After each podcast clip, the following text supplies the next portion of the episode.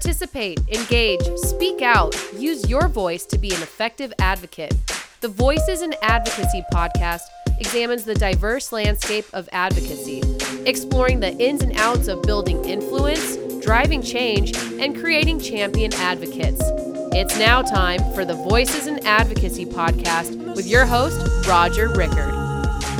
Hello and welcome to the Voices in Advocacy podcast. I'm Roger Rickard, president and founder of Voices in Advocacy, where we work with organizations to inspire, educate, engage, and activate your supporters by turning them into effective, influential advocates. And this is the podcast dedicated to the art of advocacy. This podcast is for the people that work and engage in advocacy efforts for their organizations, be they corporations, associations, trade organizations, and nonprofit cause groups. Now, let's get started.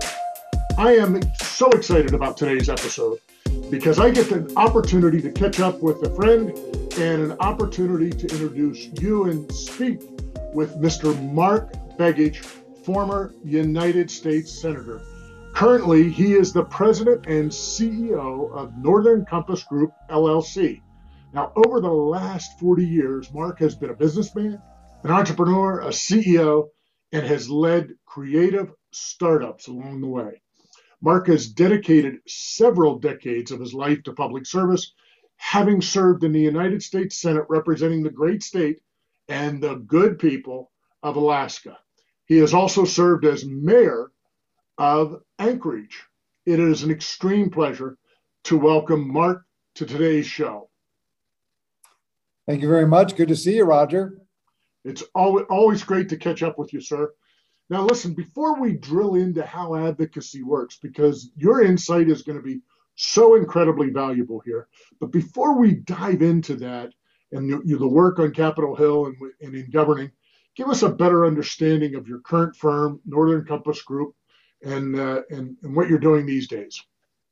Well, it's a variety of things. It's very eclectic, to say the least. I'm still involved in public policy. Matter of fact, before we got on this podcast, I was on the phone with a congressman and a senator on a project basically around infrastructure. So I'm very engaged in that aspect. But Northern Compass Group is a kind of a business public policy mixed consulting group. It's kind of unusual in a lot of ways because usually you just have one or the other, business consulting or public policy, but I meld the two. And so from this, we also incubate opportunities in other types of businesses. For example, we have a grocery store up in Barrow, Alaska on the Arctic. It's 38,000 square foot store. We move 200,000 pounds of goods a week into the community of about 6,500 people. We sell everything from a pack of chewing gum to vehicles when people ask for them. So it's a multifaceted business. We're constantly working to expand that. We also are real estate developers. So we, again, out of Northern Compass Group, we incubate some of this. As I told you before we got on the podcast, I did what I'm not sure my bankers really thought was a good idea at first, but I bought a hotel in the middle of the pandemic. It's a 251-room hotel. We're renovating it, brought entrepreneurs together, but it's also a catalyst for the redevelopment of our downtown Anchorage. Along with that, the Northern Compass Group advises a variety of clients and from everything from public policy to business to startups. Sometimes we have to tell businesses that come to us that need help that maybe they've gone too far in debt or those situations. Or we do startups where people come with an idea. We bring capital together or ideas. And then we also advise one of the largest lobby firms in Washington, D.C., Brownstein Hyatt. I spend a lot of time, everything from domestic companies to foreign governments, advising on business and public policy. So it's very eclectic. And then a couple other side projects. We own Hot Spring Developments in Carson City, Nevada, and Jemez, New Mexico. And again, expanding those during the pandemic because we're, our philosophy, the people that I hire and work for me, we focus on what's the long term, not the short term. Invest today, not for just the next 6 months, but what's the next 6 years or 10 years or 15 years. And now we employ close to about 175 people. And by year's end or by beginning of next year, we'll probably be close to about 400. So we're very active. That's really exciting. And I wanted the audience to know about how eclectic everything was, because I think it's fascinating that with your background and your knowledge set that you have, that you can, and I mean this respectfully, almost throw a dart at something and say, hey, we know how we can do this. We know what we can do better. And I can't imagine in Barrow, Alaska, what the logistics are of trying to get food and product into Barrow. With no roads, you know, yeah. So it's air transportation, weather condition, 45 below weather in the wintertime. Right. And so it is, it's very interesting. And you're right. I think I learned that skill of kind of multitasking a variety of subject matter when I served on the Anchorage Assembly for 10 years, and you had to learn a lot of different topics. But as mayor, you know, you don't get the choice to pick only, I'm going to only do public safety today, or I'm going to do economic development. Every day is different. And, you know, today is a great example because the time difference of where I'm at right now, because of not as much traveling that I've done. But, you know, today started at 5 a.m. Alaska time. We'll go till about 9 this evening, Alaska time, because just the time differences.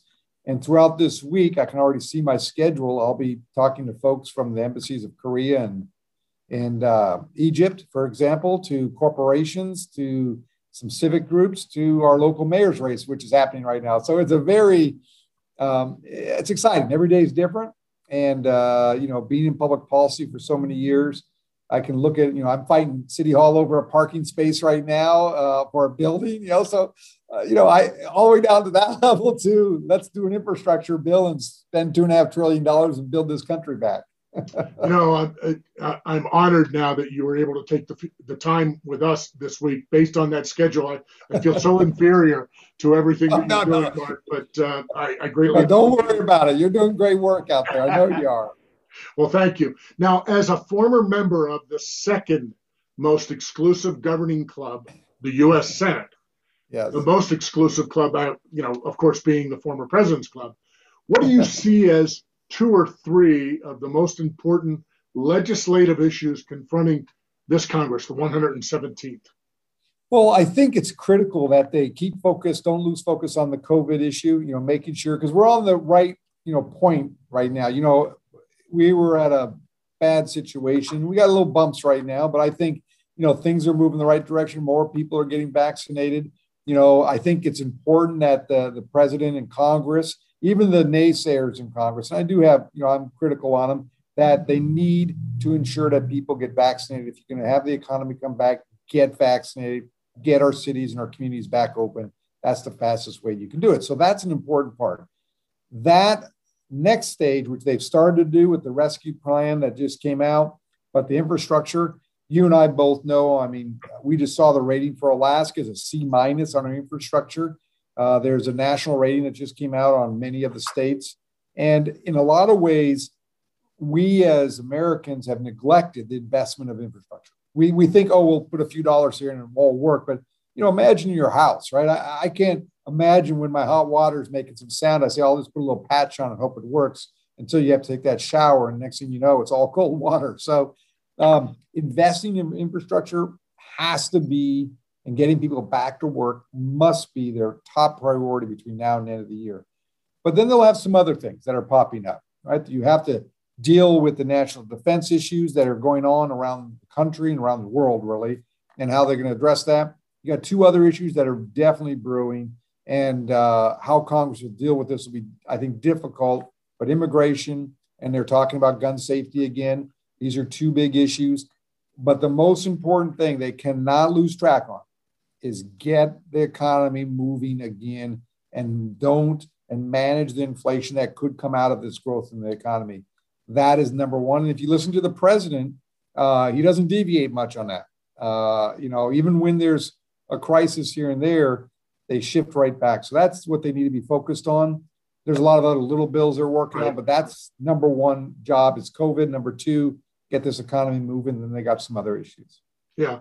And when you were talking about the infrastructure, I remember working with the Associated General Contractors and their issues of the fact that they never knew long-term how much money they were really going to have to do a project. Right. So, you know, here's a one-year little deal. That's like turning around and saying, here's some Scotch tape and some Elmer's glue, and we'll let you know next year if you get any more money for more glue. That's right. This is actually a very important point, and that is the discussion right now, which I think is a smart discussion, is how do you make this a 6-year or more bill? So once they lay it down, even though it's a big price tag, it's over a period of time. So then people know they can predict.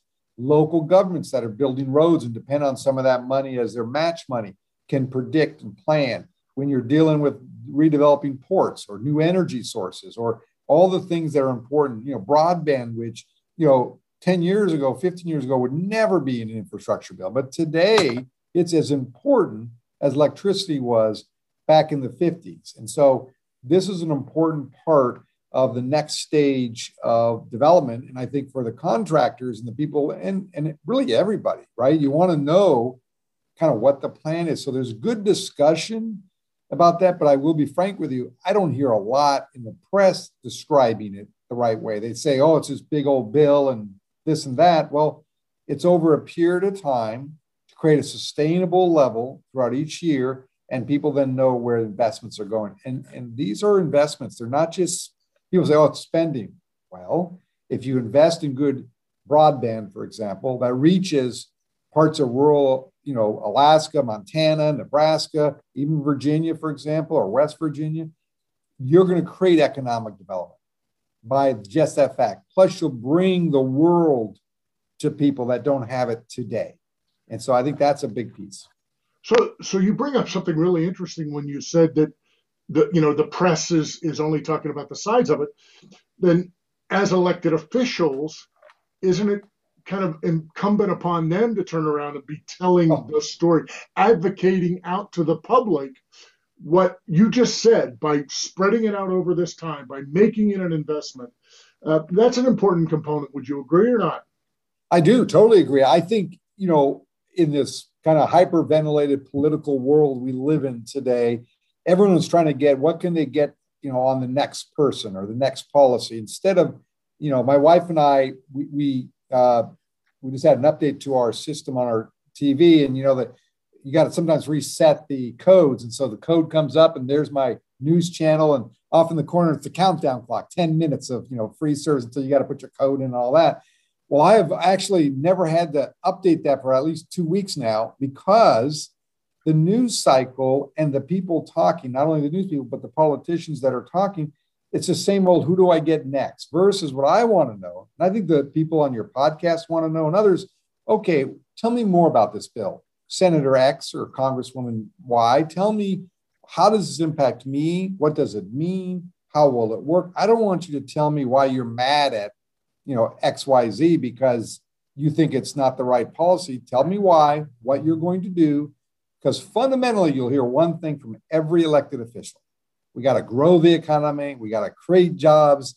Okay, what don't you like in the bill? What are you going to do? And how are you going to make this happen? And I think elected officials do have an obligation. But I do believe a lot of them have just kind of lost their way in this area. And I think it's a shame, because people like me, even as well-informed on politics that I think I am, I sometimes tune it out because I'm tired of the same story about the same complaints, and the scandals that you read about. There's one recently, as you know, I've had the guy did some bad things. I got it. I don't need 12 hours telling me that. What I want to know is, what's the infrastructure bill have in there for education and school systems? So I know as a local person, what do I have to advocate for to help complement that? So I get my schools getting broadband or rebuilt or fixed a leaky roof. Well, and the issue is the 12 hours of coverage really is about 7 minutes of coverage repeated about every 8 minutes for 12 hours. with 10 different talking heads giving a different opinion on the same thing. Exactly. Right. So you brought up an awful lot of stuff there and a lot to try to unpack. But every day, as an elected official, is when someone serves as an elected official, whether that's at the local level, with your Anchorage assembly, as the mayor, at the state level, or in your role as a national level, one encounters their constituents who need you to do something, either for them directly in constituent services or to advocate for some sort of change, legislative change.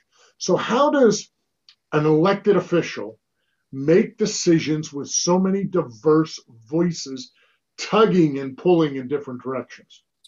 You know, that's a really good question, because it is difficult, because you have your own opinions usually, right? You come into office campaigning on something, right? You talked about some position, or you have some philosophical belief, or, you know, some other reason you're supporting something. Then you get in office. And what you can find very quickly is your opinions, you got elected, some of them may not be fully aligned with your constituency. And this becomes a test in a lot of ways, because some legislate by polls, in other words, whatever they tell me, that's what I'm going to do, or you try to see the future. And part of seeing the future means you probably can lose an election more than likely. And I've done that more than once. I've won and lost. Because sometimes, like Obamacare is a great example. I knew when I voted for that, Roger, I was probably going to lose my election.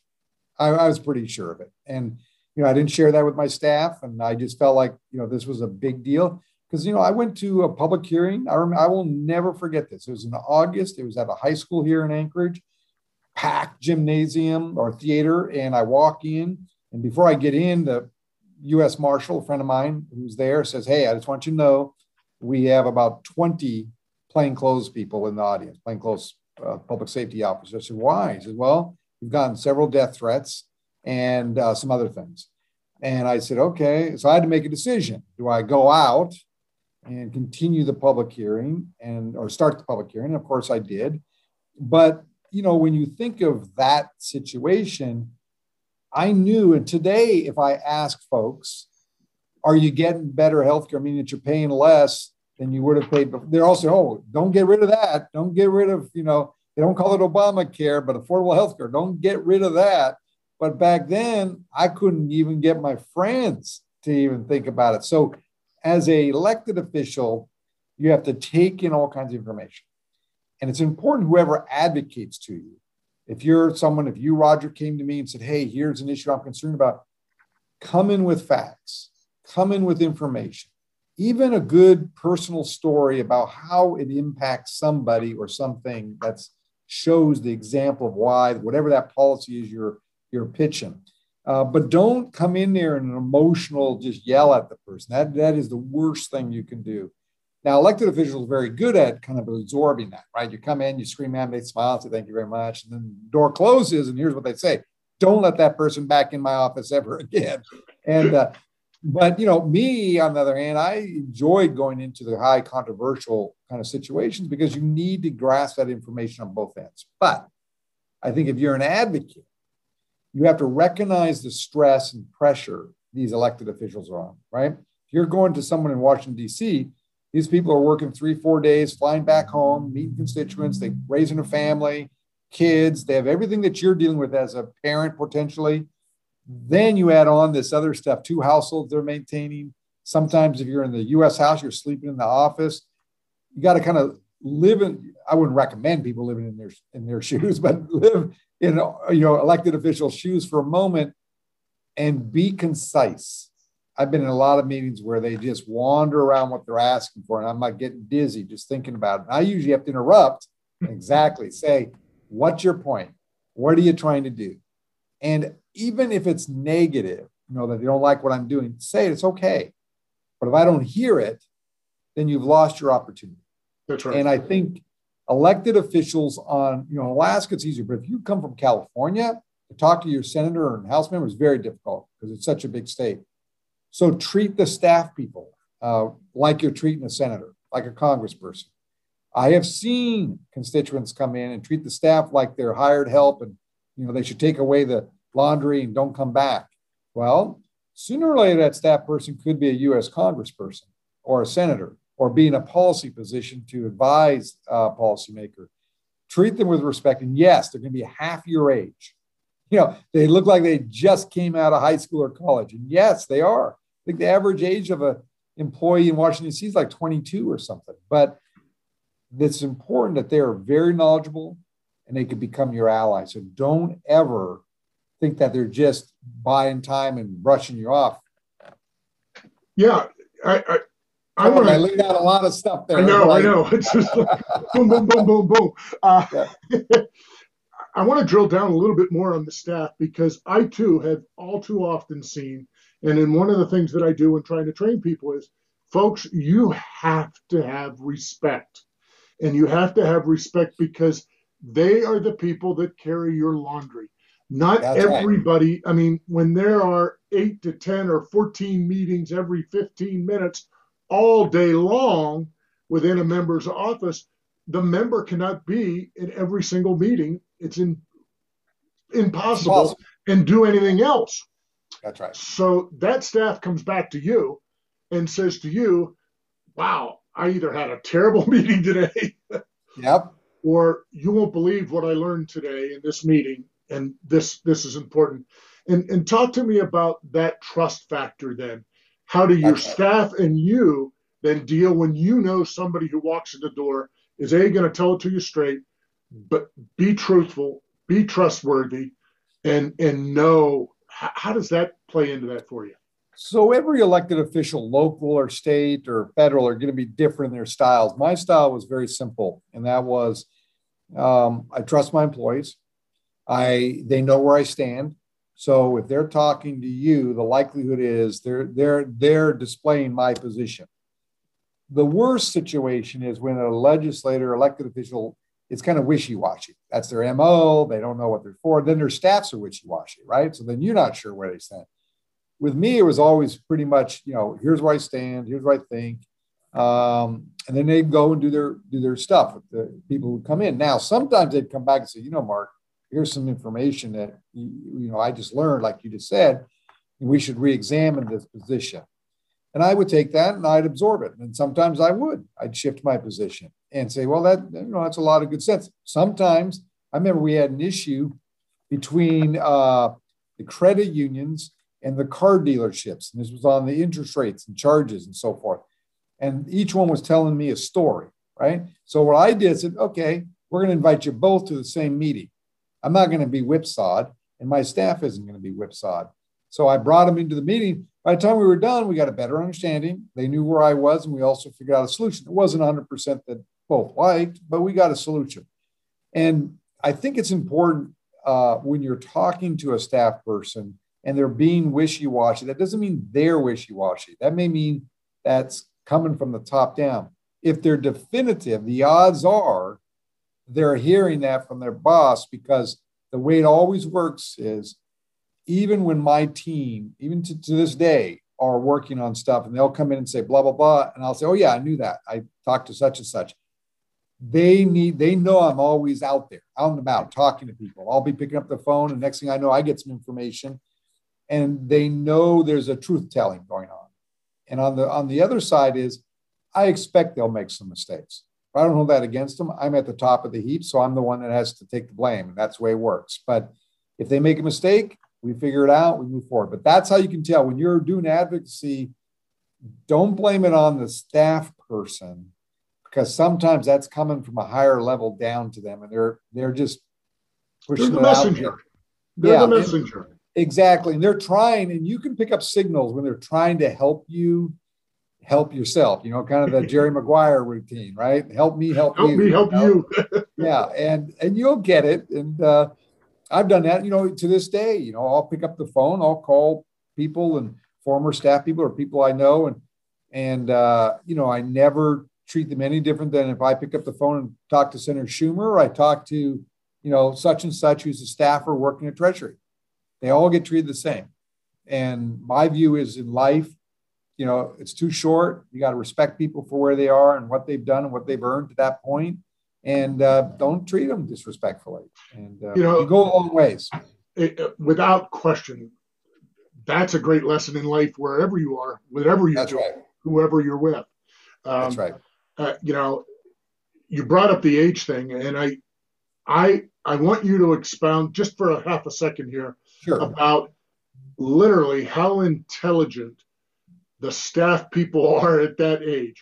Oh. What they know compared to what I probably knew at that age. Well, I know I didn't know at that age, is phenomenal. But I want to reassure people that the staff are incredibly well informed. They are not only well informed, well educated, well poised. I mean, they just, And when you challenge them as a boss, you say, look, I want you to take on, say, aviation as your subject matter. And they'll say, I remember this, James Feldman said to me, I don't know anything about aviation other than I fly on planes. I said, well, you're in charge of aviation. And Shauna Toma, same thing. Within 2 or 3 months, they became well-versed to the point where in Congress, people were coming to my office and my other senators and saying, well, I know your staff is one of the best when it comes to aviation. Because the skill set that you're looking for with employees is one thing. That is, can you get from point A to point B? And if you can do that, you can learn subject matter. But can you get things done? Can you accomplish things? But that's the key. Yeah, can you tie the knot together? That's right. Can you see kind of 3 steps ahead also? That's very important because you might come into my office, tell me something, and maybe it wasn't as clear, but the staff says, oh, I think I know where he was going with this. That's an important kind of understanding when people come in for advocacy, because usually advocacy, it's not as clear cut as people think. You know, you're in there and you're passionate, right? You're there not because someone hired you to do it. You're there because you care about it. You have a personal interest. And so when you get in there, sometimes human nature, your emotions will take command. And sometimes you'll walk out. How many times has this happened to you, Roger? It's happened to me. You walk out and you go, God, I wish I would have just said blah, blah, blah, blah, blah. Sure. Right? I mean, that's why when you saw me in the Senate or anywhere to this day, you'll see me with a list and it's usually 2 or 3 things that I don't want to, if such and such is calling me today, this is on the list. You know, I had one of those calls today where when they called, I said, okay, 3 things, boom, boom, boom. I think people, the average public, kind of laugh a little bit when President Biden always reaches into his suit jacket and pulls out his card now and says, I've got this information on my card. I don't think there's a U.S. senator that I ever knew that didn't have that card inside their jacket. That's right. That was ready to go, prepared to be able to speak and move forward with the important issues of the day. I'll tell you a story with Senator, at that time, he was Vice President Biden. So he was presiding one night. For whatever reason, there was some big vote. And the President, Obama, was trying to get his ATF a nominee, which hadn't had an ATF person in that position, alcohol, tobacco, firearms person in there for 6, 7, 8 years under a couple of presidents. And so this person from Minnesota was nominated. And I remember I was talking to a couple senators on the side and this and that. And I said, oh, this guy might have a shot. So I go up to the podium in the Senate. If you ever watch senators, you know, where everyone, you know, the presiding officer sits. And I go up and said, Mr. Vice President, I think you can get your nominee, but here's what I would suggest that you could do. He goes in his pocket, pulls out the card. And here's how you know he takes it seriously. He puts the card down, gets his pen out, starts writing notes. And I said, and that's all I had to do. Once he did that, I said, thank you very much, walked off the podium. And within 2.5 weeks, maybe 3 at the most, that person was appointed. And it worked, went right through the Senate with 60 votes. So, excellent. You know, it's just an amazing, every elected official, you know, if they tell you they're going to mentally remember everything, you've just been put into the trash bin. I'm just telling you that. That's right. That's right. You're in Al Capone's vault, and there's nothing in there. Nothing in there. So I like that. You mentioned ATF, and of course we know our current state of some issues that are going on in the physical environment has changed so much around Capitol Hill due to the pandemic, the security measures. Some organizations, I know for a fact, feel somewhat lost because they've always had their congressional advocacy events on Capitol Hill, and now they're floundering in their ability to still try to stay in touch, get their message out, either meet with staff or Zoom, whatever the case may be. Anything that you think would be really important in this environment?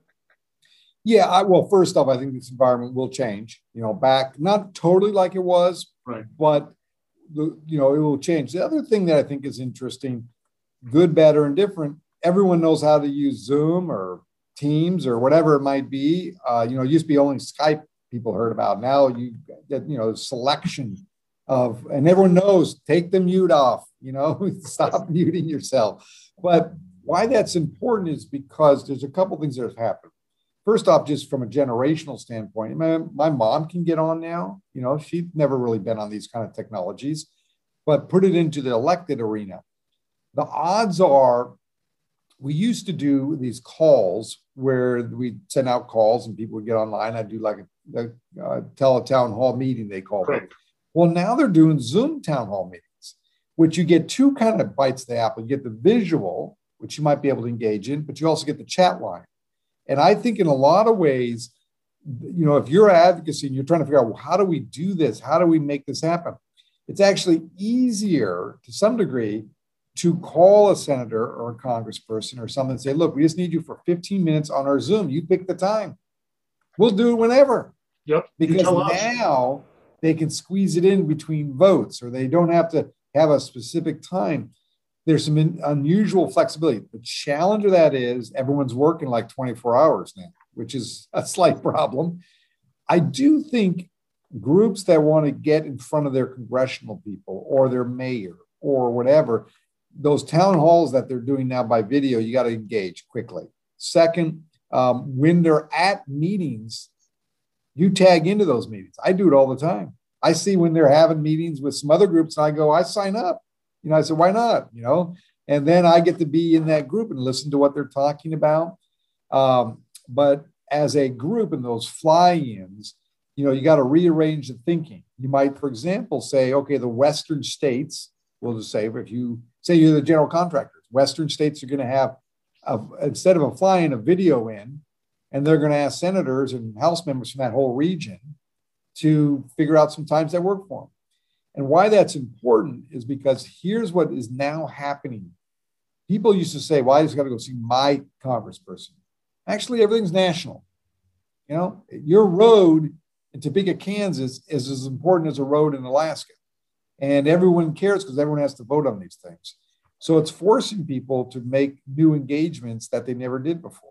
And I think that's very positive. But I do think, you know, it's a different world. I was on a Zoom call a couple of days ago, just myself and Gina McCarthy, and she was having lunch. She said, would you mind if I had lunch? I didn't care, but because I'm talking to someone that's pretty powerful in the White House about climate issues, and for Alaska, that's a big deal. So I think for fly-ins, I think we're not going to see that happen for a little while, but tag on to what you see going on around your community, figure out how you can create the event to invite them to call in by video or call. You know, sometimes they can't do video because maybe they're in a car, but it's a lot easier. And I think more people are comfortable with it than ever before. That is, I can just tell in some of the groups I've been on one call recently where it's 400 people. I was shocked. I couldn't get that many at the meetings, you know, but they're calling in from all over, wherever they are. So, well, I had a client of mine that every year I've done their legislative fly-in, and they've always averaged 125, 140 people. And then this past year, they had 1,600 people registered for it, because now they don't have to take the time to jump on a plane, pay for a hotel room, pay for a flight, take 3 days off to come in and have 3 or 4 appointments in one day. They can participate at different levels. And I love your idea of stagger it, regionalize it. That helps other people understand other issues in other states as well. And so right. I think that's a really good solution. And see, that's one of the reasons you bring a smart guy like Mark on your podcast. When's the smart guy showing up? I'm waiting. You and I are He's here. Okay, one more thing. Sure.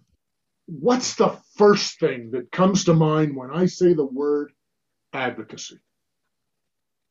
Be passionate. Remember your issue. Keep your facts straight, and always leave with a smile, not with an angry attitude. Wonderful. Mark, any final thoughts? I just say first, Rod, thank you for what you're doing. Thank you for getting people to be advocates. That's what makes this country what it is. If you don't advocate for your cause, no one knows your cause exists. And I tell people that all the time. The first advocacy is vote. Second advocacy is go talk to your folks who are elected at every level, because you never know when some guy who's 26 years old and sitting on the Anchorage Assembly might be a U.S. Senator. So. I think I know of a guy like that. You know, and it's funny. You're absolutely right. I do a little bit when I speak where I will say the beginning of the Constitution. It doesn't begin with I, the king. It doesn't begin with me, the president. It doesn't begin with we, the Congress. It begins with we, the people. It's our role. Right. It's our responsibility. Mark, I can't, Mr. Senator, I can't thank you enough for the time that you've given the audience, the people, and the reassurance that being an advocate is a really good, key, important role in how our government works. How can people reach Northern Compass Group for any more information? Well, we're on, you go, just type it in, Northern Compass Group and .com, and you can get our webpage. You can see all our people that work there, and we have our email on there, and love to talk to folks. And if there's any business interest, obviously we'd love to have some, but northerncompassgroup.com, and we do business all around the country and literally around the globe. So thank you, Roger, for the opportunity. And I'm glad you're getting people riled up and getting them focused and giving them the tools they need to again, like I said, make this country great. We can always improve from day to day, no matter where we are. I greatly appreciate that, Mark. That's a wrap of today's very insightful conversation with former Senator Mark Begich, President and CEO of the Northern Compass Group. Thank you so much for being on this show. I wish you well and all the best. And the next time you're in Arizona, make sure we get a chance to connect. Look forward to it. Thank you. Thank you, Mark.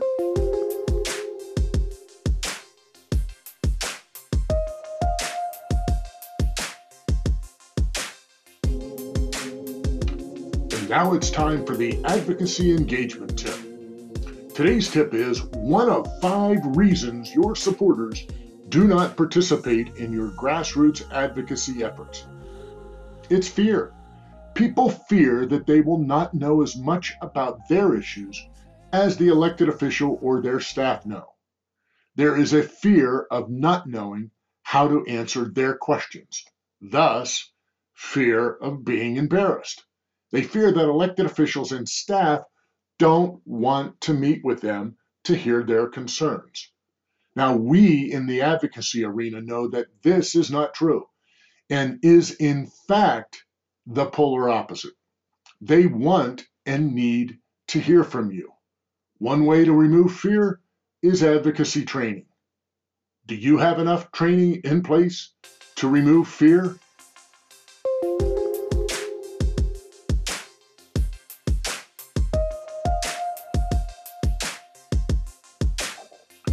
We're proud to have RAP Index as a sponsor to the show. Let's face it, today's advocacy arena is just plain noisy. Organizations are stretched. You need every advantage to make sure your issue gets the attention it deserves and your voice heard. The RAP Index is the best way to do just that by finding your stakeholders' relationships and engagement power. Get past the noise. Know who your people know. Go to rapindex.com. That's rapindex.com. And tell them Roger sent you for a special offer.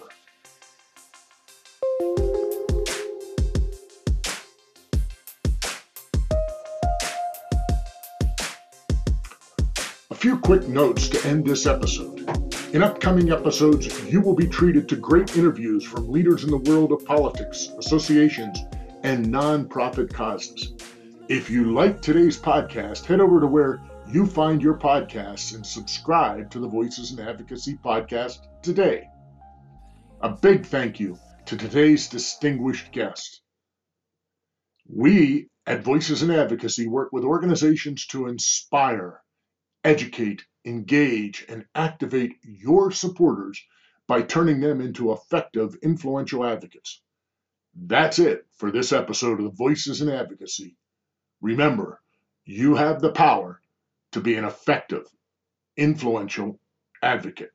Now go out and make it a better world. We hope you enjoyed today's Voices in Advocacy podcast and look forward to you joining us again next week. To learn more about Voices in Advocacy, Go to our website, voicesinadvocacy.com.